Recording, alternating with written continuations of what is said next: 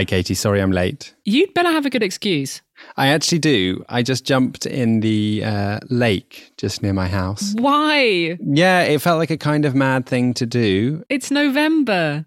I know, but it is also 15 degrees. Mm. But it was really, really cold. And it's not something I do. I've got a friend staying with me who's into that kind of Wim Hof method. Do you know what that is? Wim Hof. Is, is that a metro station? no, it's a Dutch man and like a guy who's known as the Iceman who like has created this method around cold water therapy. I actually don't really know anything about it. We should look into this. I think it's quite interesting, but it seems to there seems to be more and more research about it having great health benefits. So I thought I'd give it a try. I was just mainly very cold. I mean, you sound very perky now, so this should be quite a nice episode. Maybe you should jump into a cold lake every week. Can I not? Yeah, it might be 15 degrees there now, but uh, winter is definitely here. Well, it's here in Paris anyway.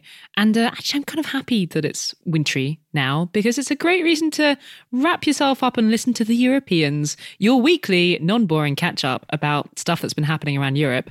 And uh, what have we got coming up this week? Well, this week we're going to be talking about a big topic time.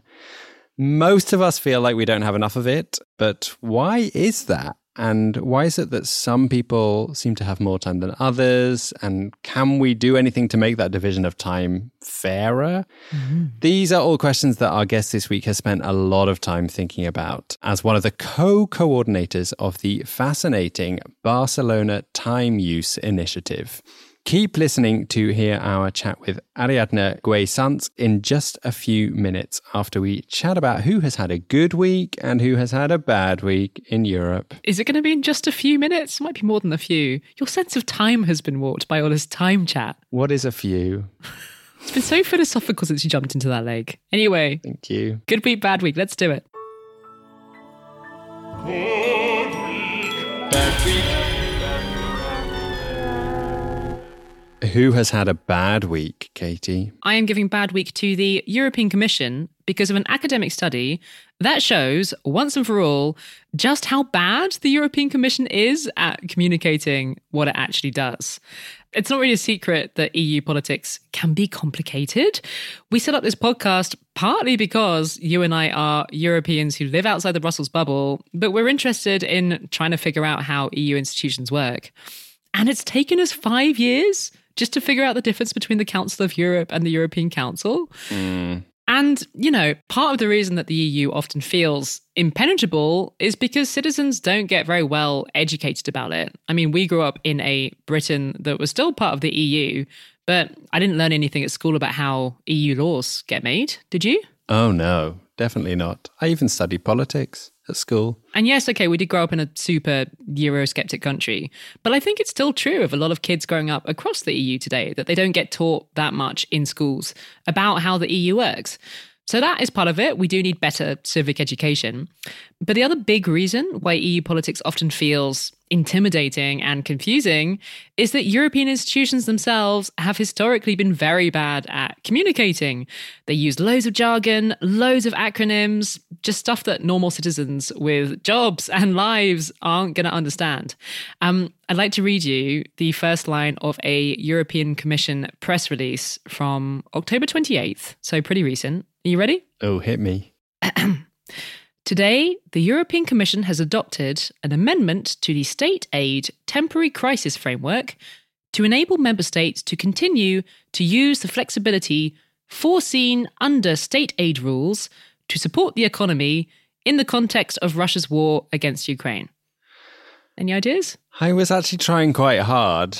Um, and yeah, no. Shout out to Sarah Wheaton at Politico. Uh, she's the one who flagged up this deliciously boring press release from the Commission in her reporting. And I think the reason that EU statements tend to get written in this extremely dull way is because they're very worried about saying something that one member state or another is going to get pissed off about. So the language ends up being so diplomatically careful that it barely makes sense. Like, apart from the fact that the statement has got something to do with the war in Ukraine, I have no idea what's going on. And it's incredibly frustrating, Dominic. It is. It is. It is. I hear you and I agree with you. But uh, what is this academic study into it and what have they found? Oh, yeah, sorry. I, I got distracted because I, I get enraged by jargony English. Yes. Um, so the study was done by Christian Rauh. He's a researcher at the WZB, which is the Berlin Social Science Center. He analyzed 45,000 European Commission press releases published over the past 35 years. And he used something called the Flesch Kincaid score, which is a well established method for gauging how complicated a piece of writing is. Uh, it combines things like sentence length, word length. Uh, Christian also uses quite clever method to measure how jargony the commission is. So he used Google Books. He took all of the words that appear in all of the books published on Google Books in English, which, if you think about it, is like this huge database of words. Mm. And then he took the European Commission press releases and he made a comparison between how frequently the words used in the press releases appear in Google Books. And his conclusion is that the European Commission uses lots of weird jargony words that normal people don't use, which isn't very surprising, but it's nice to see some research confirming it. I like that he decided to do this research. I think it's a really good use of his time. Me too. But is the Commission actually considerably worse at this than other national governments, do you think? It is. Uh, so that's one of the other comparisons that Christian did. He compared the Commission's press releases with those of national governments. And that is one potential limitation of his study because Christian was looking at how the Commission communicates in English, and there's not that many Anglophone governments here in Europe. Mm. Um, so he compared the Commission with the UK and Irish national governments. And there, at least, it was pretty clear that the Commission is much worse at communicating in an understandable way than either of those national governments. So you say he was looking at press releases, right? Mm-hmm. And press releases are written for journalists who are then meant to like translate what's in the press release and communicate it to the people. So do you think we should like give some of the commission officials a bit of a break and say that the journalists need to work out how to translate these things? I'm already not convinced saying it. well, I mean, it's a good point. Like, you could argue that it is the job of journalists like me to demystify and explain what institutions are doing. That's part of what we do on this podcast. But in Brussels, like trying to decipher what the EU is actually trying to say ends up being really a lot of journalists' job. Um, Christian quoted one journalist who told him that half of their work is translating EU press releases into normal person language. And the problem is that journalists are stretched incredibly thin. There are like fewer journalists than ever trying to do more and more work because of newsroom budgets being slashed, for one thing. And if a press release is truly incomprehensible, to be honest, a journalist might just move on and decide to write about something else. And I just think that the EU is failing to help itself by expecting journalists to do all of that work of translating what it says into normal person language. When we were growing up in Britain, the EU was stereotyped hugely in the national media as being this incredibly boring bureaucratic place where people made incomprehensible decisions about the length that bananas could be or whatever. And it didn't really matter if that wasn't really true we've seen in the UK what happens if journalists just report in the national media outlets that everything that happens in Brussels is incomprehensible. I mean, I'm not saying that if there'd just been better press releases, British tabloid newspapers wouldn't have pushed this narrative that bureaucrats spend all of their time regulating bananas. But I do think it would have been a bit more difficult for them to push that narrative. And Christian actually talks in the study about the relationship between populism and bad communication. He points out, and I quote, where populists demonize an unelected Brussels elite, they speak about the European Commission. And the more space that the Commission leaves for ambiguity about what it's actually doing, the more space there is for populists to put their own spin on things. Have the EU Commission responded to the findings of this study yet? And is there any sign that they're trying to do things better? I haven't seen a response, but I would need to wade through the many, many press releases in this boring list. I mean, look, I've just spent a good few minutes ranting about the European Commission being bad at communicating. To their credit, I do want to say that I think they have actually got a lot better in the last few years at communicating on social media. And that's really important because that's like a direct line of communications with actual voters. And you do quite often these days see EU politicians like going viral for, I don't know, like tweeting a sassy reply to Elon Musk or whatever. So things have actually improved on that front. But yeah, a lot of people still get their news via mainstream news outlets in the national media. And I do think the Commission would do itself a favor if it took what Christian is saying on board and made it easier for journalists to explain what the EU is doing with our tax money. Um, anyway, that is my rant finished. It was a really interesting study and it is written in understandable English. Yay! Which is really nice, obviously, because of the subject matter, uh, but also because academics are also bad at writing in plain English often. I will post the study in the show notes. Um, I'm also really interested to hear from listeners about whether the EU is as bad at communicating in their languages mm. As they are in English.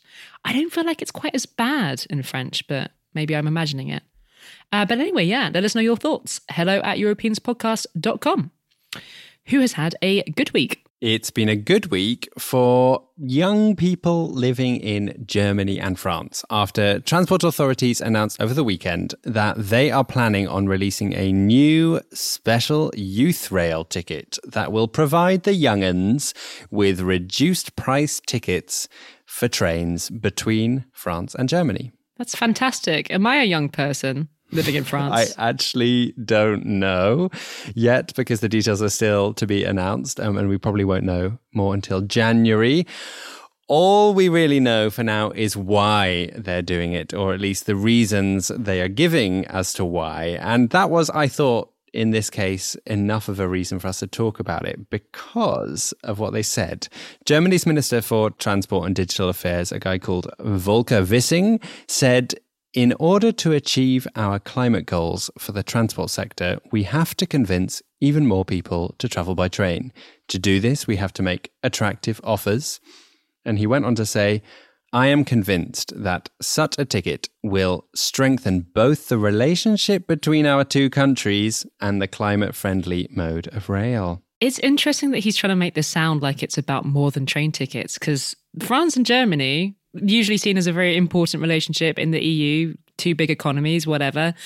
But they've had a bit of a bust up recently, haven't they? Yeah, absolutely. Um, things between France and Germany have been uh, a little bit tense, which has been concerning for many within the EU, as yeah, traditionally France and Germany work together, and they're often referred to as jointly being the motor of the EU.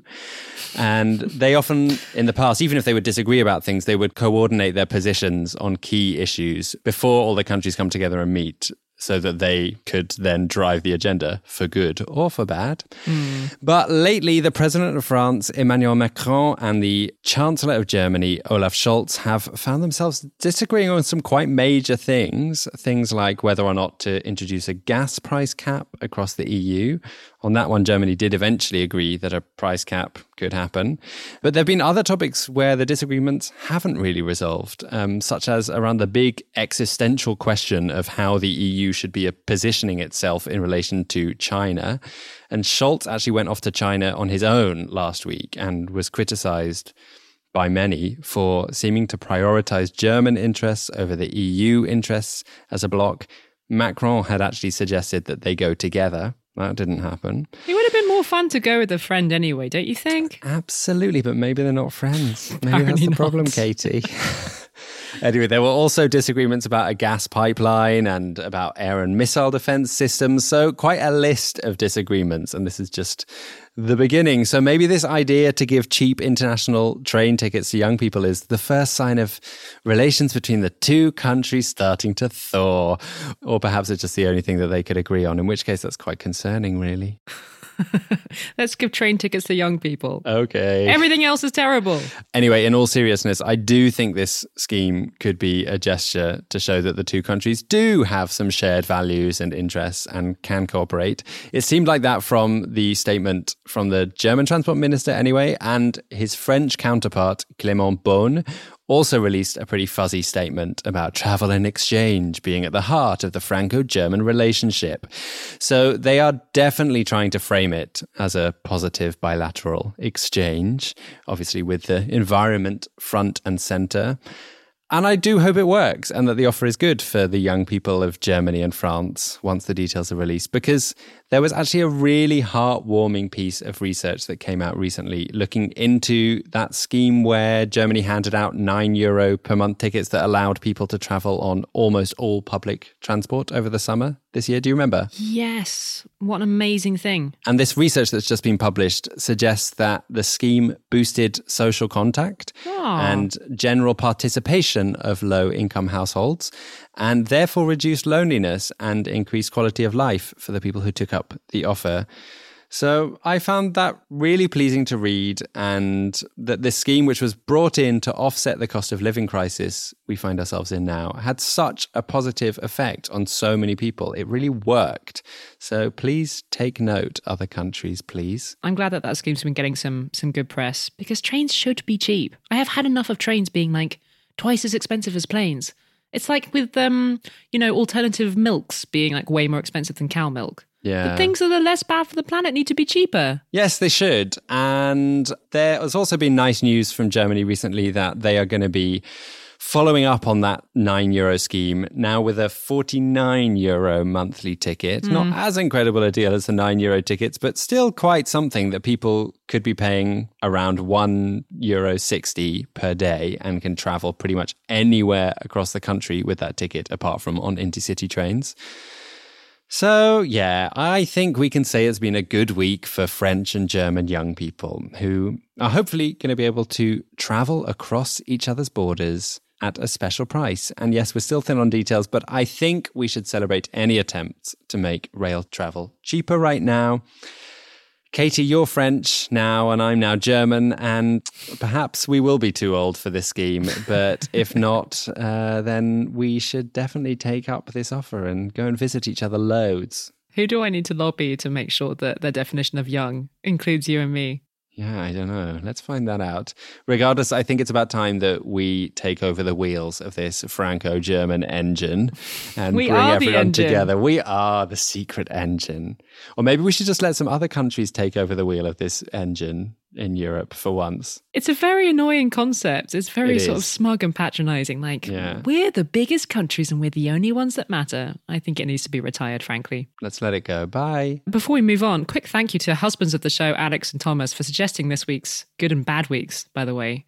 We should start paying them, you know? We should. Thank you, Alex. Thank you, Thomas.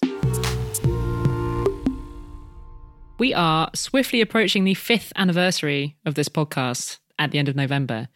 And it's kind of hard to believe how far we've come over the past five years. Like, this podcast has gone from being this scrappy little thing with quite crappy sound quality to something that gets nominated for big prizes. And we're really, really proud of everything that we've achieved against the odds. Given that we are completely independent, there is no big media outlet backing us. But that doesn't mean that the show is financially sustainable. It really isn't yet. and why are you laughing? Oh no, it was a kind of laugh cry. Just despairing about the financial state of this podcast. Anyway, back to optimism. It is in thanks in large part to the generous listeners that we have been able to keep going as long as we have done so far. So thank you so, so much to those of you who chip in a little bit each month so that we can pay for the production of the show. And this week we have two lovely new supporters to thank. Who are they, Dominic? They are Agnes Noel and Gietje Goedkoop. Thank you both so much. If you'd like to join them and gain access to our secret Facebook group or even receive a personalized voice message from Katy and me, then head to patreon.com forward slash Europeans podcast. It's actually also a really great present for a friend or family member who likes the podcast too. And Christmas is coming up. And if you get in there quickly with the voicemail level, which is five euros per month, then we will try and record a voicemail for your loved one before Christmas. They can open it under the tree.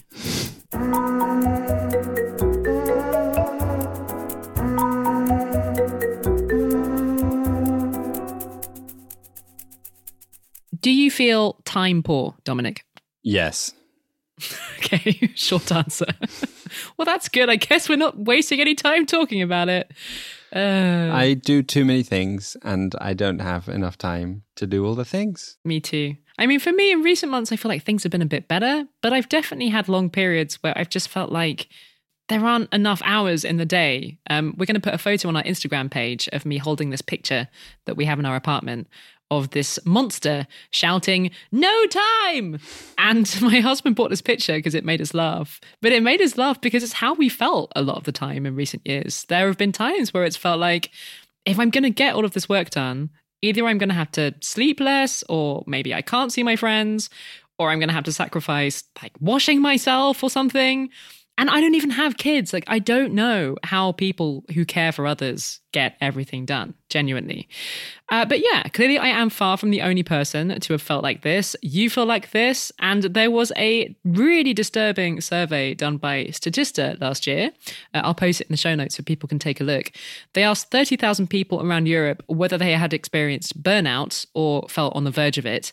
Uh, Poland came top. 66% of Poles said that they had been burned out or close to it. Mm. France was the lowest on the list, and that was still 45% wow. of people who said that they had been on the verge of burnout or actually experienced it. So this is a problem. And over the summer, we got a message from a listener, Valentin Dupuis, who drew our attention to a super interesting set of policies in the city of Barcelona. It's called the Time Use Initiative, and it's not just about fighting burnout, it's about trying to improve people's lives in lots of ways by thinking more about time. Uh, for example, trying to better account for all the time that gets spent in society on unpaid work, especially for women. And in general, it's about trying to make time a more central idea in the design of policies. Barcelona is not the only city that's been working on this, but it has become a leading voice in pushing for these kinds of policies. So we were really interested to hear more about them. So we rang up Ariadna Güell Sans, one of the coordinators of the Barcelona Time Use Initiative, to tell us more.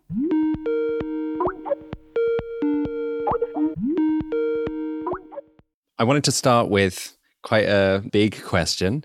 Do you think time is a human right? Yes, I have to say yes. It's not me only that thinks that, but there have been many theorics, especially Ulrich Mückenberger from Germany, that said that time should be a citizen's right, at least, because it's what gives us the possibility to develop as people, being able to have certain autonomy on how we organize our time taking into account that time for caring for others, time for social activities, time for democratic participation is equally important than paid work. Basically, the idea is that we all, as citizens, have the right to have a certain part of our time that is our own, that we can do with it as we please. And the 24 hours of our day are not all filled with our obligations or duties as citizens. And was there a moment in your own life that made you realize why this idea of time poverty, of being time poor, was such an important thing to fight against? Maybe it's not a moment, but I've been working for a big corporation for a very important part of my professional life with a culture of doing a lot of hours. Maybe not so drastic as the London banking case, but uh, some days I couldn't even reach my dancing lessons at 8 p.m. in the night there is where I started to realize that this was not normal, that I shouldn't endure it, and that I needed this outside life to really thrive as a person and to participate on everything I wanted to participate. So, Barcelona has been leading the way really in trying to come up with policies that give people back their time. But how new is this? Is it the first city in the world to do this, or are you building on other people's work here? In terms of time policies, public time policies, this began especially with the feminist movement in Italy in the 80s. Feminists there started to say, hey, time to care for others is important, it's a critical part of our society. So we need to make sure that we have this time. So in Italy, there was a law called the Turco law because of the ministry that presented it that started to say, hey, our cities need to think about how people use their time and design the city around that. This was later also adopted in France. And then in Catalonia, we have a very particular movement because it was not only from the institutions, but also came from civil society. And maybe this is the difference between Catalonia, Barcelona, and maybe what happened in Italy and France. But definitely, the movement here uh, was building on the experiences and uh, knowledge of those early feminists that talked about time to care. And what kind of policies are you fighting for in Barcelona, and what kind of policies exist already to protect people's time? So there's a lot of policies because uh, changing our time use it's like a cultural change. So it's not like one policy that will solve it all. First, in terms of work, what we defend as association is that we need to have uh, working hours that are reduced when possible, more flexible, remote teleworking, and so on. So in Barcelona, they have this network of companies committed to implement measures that improve uh, time for their workers they have developed a lot of policies around care time, which are very interesting. Some of them are about giving time to caregivers to do their thing. So, going to doctors, maybe just have some time to rest, a break from the caring, let's say. And during the pandemic, especially, they developed a service for childcare for parents that were working from home, that did not have a school for their children, and so on. And this is something that continued after. Also, I think the whole concept of the city at 15 minutes. So, trying to have the services at 15 minutes walking or by bike. And maybe the last one I would uh, highlight are the efforts to digitalize public services. So, Barcelona has been doing a very big effort to make all issues you have to deal with the city council uh, digital also providing on-site support for those that are not as savvy with technology. And even recently they opened a video conference service so that you are not doing completely digital but still you don't have to go to the city council to solve your problem. So i think these are some of the policies that can be done. I was also reading about this really interesting idea of a, a time bank. Can you explain how that works it's basically a community initiative that instead of working with money, they work with time. So, for example, if I'm quite good at English, I would go with my neighbor and do conversation classes with him. And then later on, someone else in the time bank will go to my home and fix my stove because I have no idea how to do that. So we are changing our knowledge and our time with no money involved. And I think it's really great because it goes way beyond this exchange. It has created a network of people that help each other at the end. With COVID, we saw that this network was working because many of these time banks then repurposed to bring, for example, food and supplies to those on lockdown that couldn't get out, or even participated on food banks that were organized during the worst part of the crisis, and so on. You mentioned earlier that these time policies grew out of uh, the feminist movement, and women are much more likely to suffer from a lack of time than men um, due to caring uh, for the elderly and the younger in society and the expectation that they should do that caring and a lot of the work at home still, even today. How can we fix that? It's very complicated because, again, it's a cultural change. So I think it has to have two parts. First, it's the awareness part. I think we have gone a long way the last years talking about co-responsibility about how we should redistribute care tasks and so on because there's a part on which each individual has to take that decision but beyond the awareness part i think that we also need to focus on what are the infrastructures we have to really care for others and this is, of course, childcare infrastructures, maternal and parental leaves, and so on. But it's also thinking how are we organizing our working time and does this organization allow us for example to go pick our kids from school or go to care for our elderly relatives and so on? So this infrastructure that is more social that i think can be modified from the public policy arena that needs to be reimagined i would say to really make sure that it's not centered on paid work but that it takes care time as a key pillar of how we are organizing ourselves. Everything that you're talking about makes complete sense to me as somebody who feels like they don't have enough time.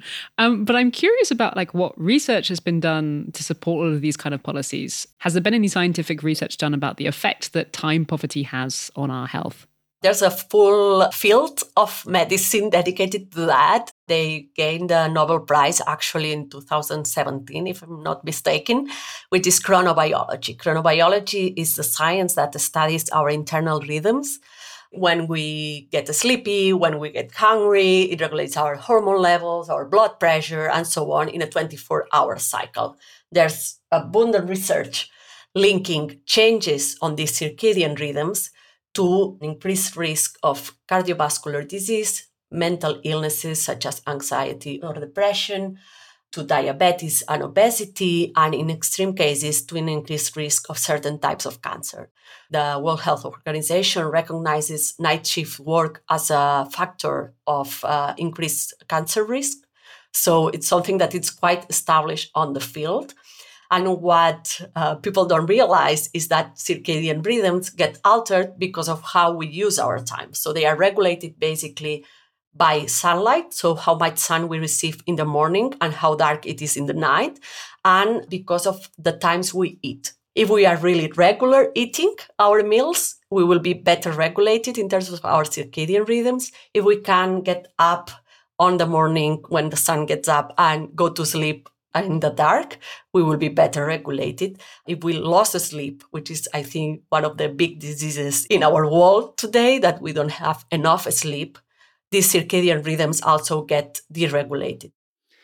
This brings us on nicely to talking about daylight savings time, which has been a big debate in Europe for many years um, about whether or not to scrap this tradition of the clocks being moved forward and backward twice a year, apparently to adjust for the seasons. The European Parliament actually voted to scrap this adjustment of clocks two years ago or three years ago, but nothing has happened yet. Where do you stand on this argument? Do you think we should not be changing the clocks here in Europe? Our position is that yes, we should scrap uh, clock change and that we have to try to be on the time zone that is closer to our geographical position. Are there particular places in Europe where you feel like it's stark that it's not aligned, that the time zone that we sit in is not aligned with the position of the sun? So, generally speaking, summertime is not aligned. The geographical zone usually is the winter time so I think that the worst countries in terms of Europe are all these Western countries that are in Central European time when they are really in Western. So they are more aligned with London time. Although if we had a system where we weren't on the same time as Poland, Dominic, we might have some problems for this podcast. this is it's very convenient for us that we're aligned with Warsaw. True. I actually had another question about all of this um, stuff to do with body clocks you are speaking to us from a country where people tend to eat late and socialize late in the evenings. Is that a good thing or a bad thing when it comes to time poverty? Like, what difference does our culture make? So I would say that it's a bad thing in terms of health, uh, mostly because we eat late and we socialize late, but then we wake up at the same time as you guys. So we are basically losing sleep. and then I think there's another part of the culture that is really important, which is the work culture of each country. There are countries, and Spain is one of them, where it is really valued to be in the office, regardless of whether you have work to do, right? So people tend to stay there long hours without being really productive. And this clearly goes against having time for your own needs. So I think that these are a very important part of the culture that we need to start changing. And I think it is changing, especially with younger generations, uh, at least here in Spain. So let's hope we are on the right track on that sense. But I would say that it's key to change that. In 2021, you created the Barcelona Declaration on Time Policies, which is a political declaration signed by people and organizations all over the world committing to develop policies that promote the right to time. Since then, have you seen any encouraging policies adopted anywhere?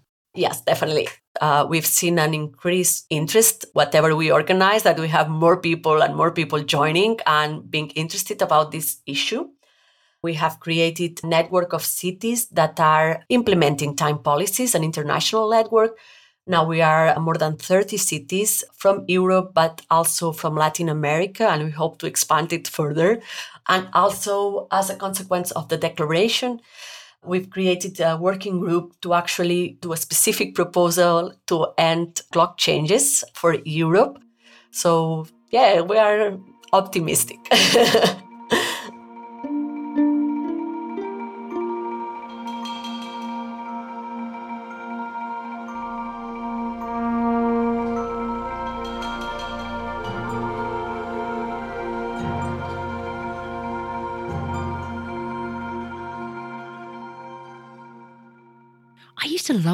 going back in winter when I was younger because it meant an extra hour in bed. But now that we're getting old, I mean, you and I were together in Brussels when the clocks went back a couple of weekends ago, and we were both just lying there awake at six thirty. What's wrong with us? Well, it's also because we went to bed at ten o'clock the night before, which was then nine o'clock in the new time. Don't tell people that. They're never going to give us the young person train tickets. Thank you so much to Ariadna for joining us. If you would like to read more about Barcelona's time policies, you can go to timeuse.barcelona.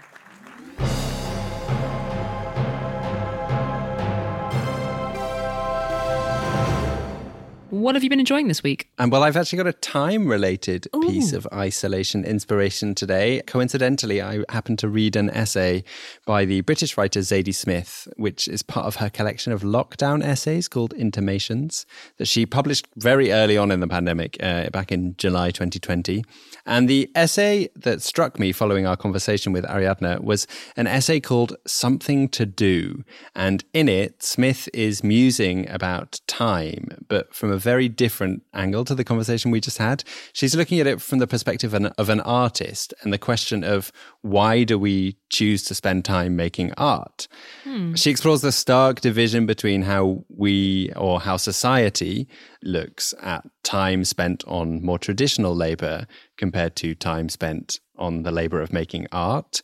And she also touches on what she calls the time explosion that so many of us had um, when the world went into lockdown and how that transformed the way we all experienced time, at least during that time, as something that needed filling, at least for a while. I know it's hard to remember that now. But with that time explosion, many of us started filling our time with art for the first time ever. Like, how many people picked up drawing or writing or playing the piano or making sourdough bread? Does that count as art? Sure, it does, if it's good. I did a, a cross stitch of a Japanese anime character. Well, there you go. How many of us have kept up these artistic time filling activities? Probably not so many. You're not still cross stitching, are you? No, but that's because I finished it off. Okay. And I don't want to get another one. It's over. Can't be asked. Anyway, it's really interesting to read about her ideas around filling time and about the value of art. Oh. It's a beautiful piece of writing. Go check it out. What have you been enjoying? Well, I was also inspired to share something time based, something that's made me feel less time poor personally, and that is my online planner. Oh, wow. Here we go. I wasn't really sure whether I should talk about Katy it. Katy is part of a cult. Everyone, I'm worried about her. It's not a cult. It's just such a good planner that I tell everyone I see about it. And when I saw Dominic, I spent maybe half of our time talking about how amazing my planner is.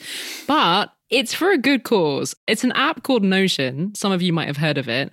And you can use it for lots of different things besides planning things. Uh, but I use it to plan my week out. Uh, I used to be one of these people that keeps to do lists on bits of paper.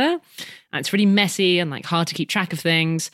And uh, the thing I really like about this is that you can move tasks around from day to day within the week, uh, which sounds really obvious, but it really helps me to feel like less overwhelmed than these little scraps of paper that I was using. It's very customizable, so you can have a play with it and see if it works for you. It's mm. very pretty. You can change the picture at the top to like an astronaut or some nice trees or whatever. I am sounding a bit crazy now, so I'm going to stop talking and say, uh, give it a go if you would like. I'm going to share a link for my template so that people can have a look at it. And before we wrap up Isolation Inspiration, I just want to send some waves of solidarity and love to all the people working in the arts in England who had pretty horrible news. A lot of people, because there were quite massive cuts to arts funding. Um, with some organizations maybe not being able to continue because of that. So, yeah, it's a really hard time to be an artist in England. And yeah, just wanted to say that I'm thinking of them. Go and give an English artist a hug. Or do we want to give them hugs or money? Both are necessary. Hugs and money.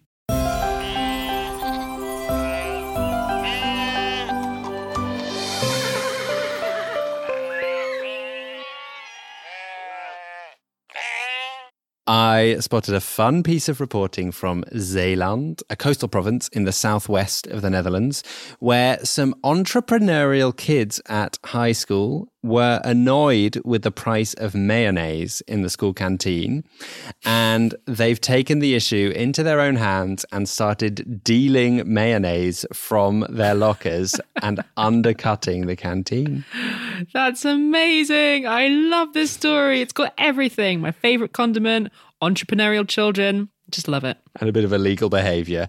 The I don't think it is actually illegal, um, but the young students were fed up with having to pay 20 cents for mayonnaise on their chicken burgers. So they started selling it from their lockers at 10 cents. Mm. And they let people have as big a dollop of mayonnaise as they like. They're going to go bankrupt before too long, surely. Well, we'll see about it. The thing I'm worried about is that when they were asked in this news report what the canteen staff think about it, they were like, oh, we've been keeping it secret um, they were there being filmed by the local news camera crew. So I wonder what happened when the canteen staff found out. We'll have to do a deeper investigative report, I think. As our resident mayonnaise correspondent, sign me up. That is it for this week. Next week, we've got a really interesting episode coming up. We're going to be talking about something that we've been thinking about a lot recently, especially with the COP27 climate talks underway. And that is this idea of climate refugees, people being forced to leave home because of climate change. This is something that is happening already. It is not a future problem that we might have to one day worry about. But are people in power doing anything to address it? Tune in next week if you want to find out. In the meantime, we can be found on Twitter still for now at Europeans Pod. We're also on Instagram at Europeans Podcast. We might appear on one of the new Twitter alternatives soon, but we're still having a look into it. Yes, stay tuned. This week's show was produced by Katy Lee and Wojciech Oleksiak. Thank you both. You're welcome. And this podcast is part of the Are We Europe audio family. Go check out everything they're doing in their beautiful magazines. I just saw one in my local magazine shop and was like, oh, that looks nice. Oh, that's Are We Europe. That's so cool. Go to areweeurope.eu. Have a good week, everyone. Bye. Adieu.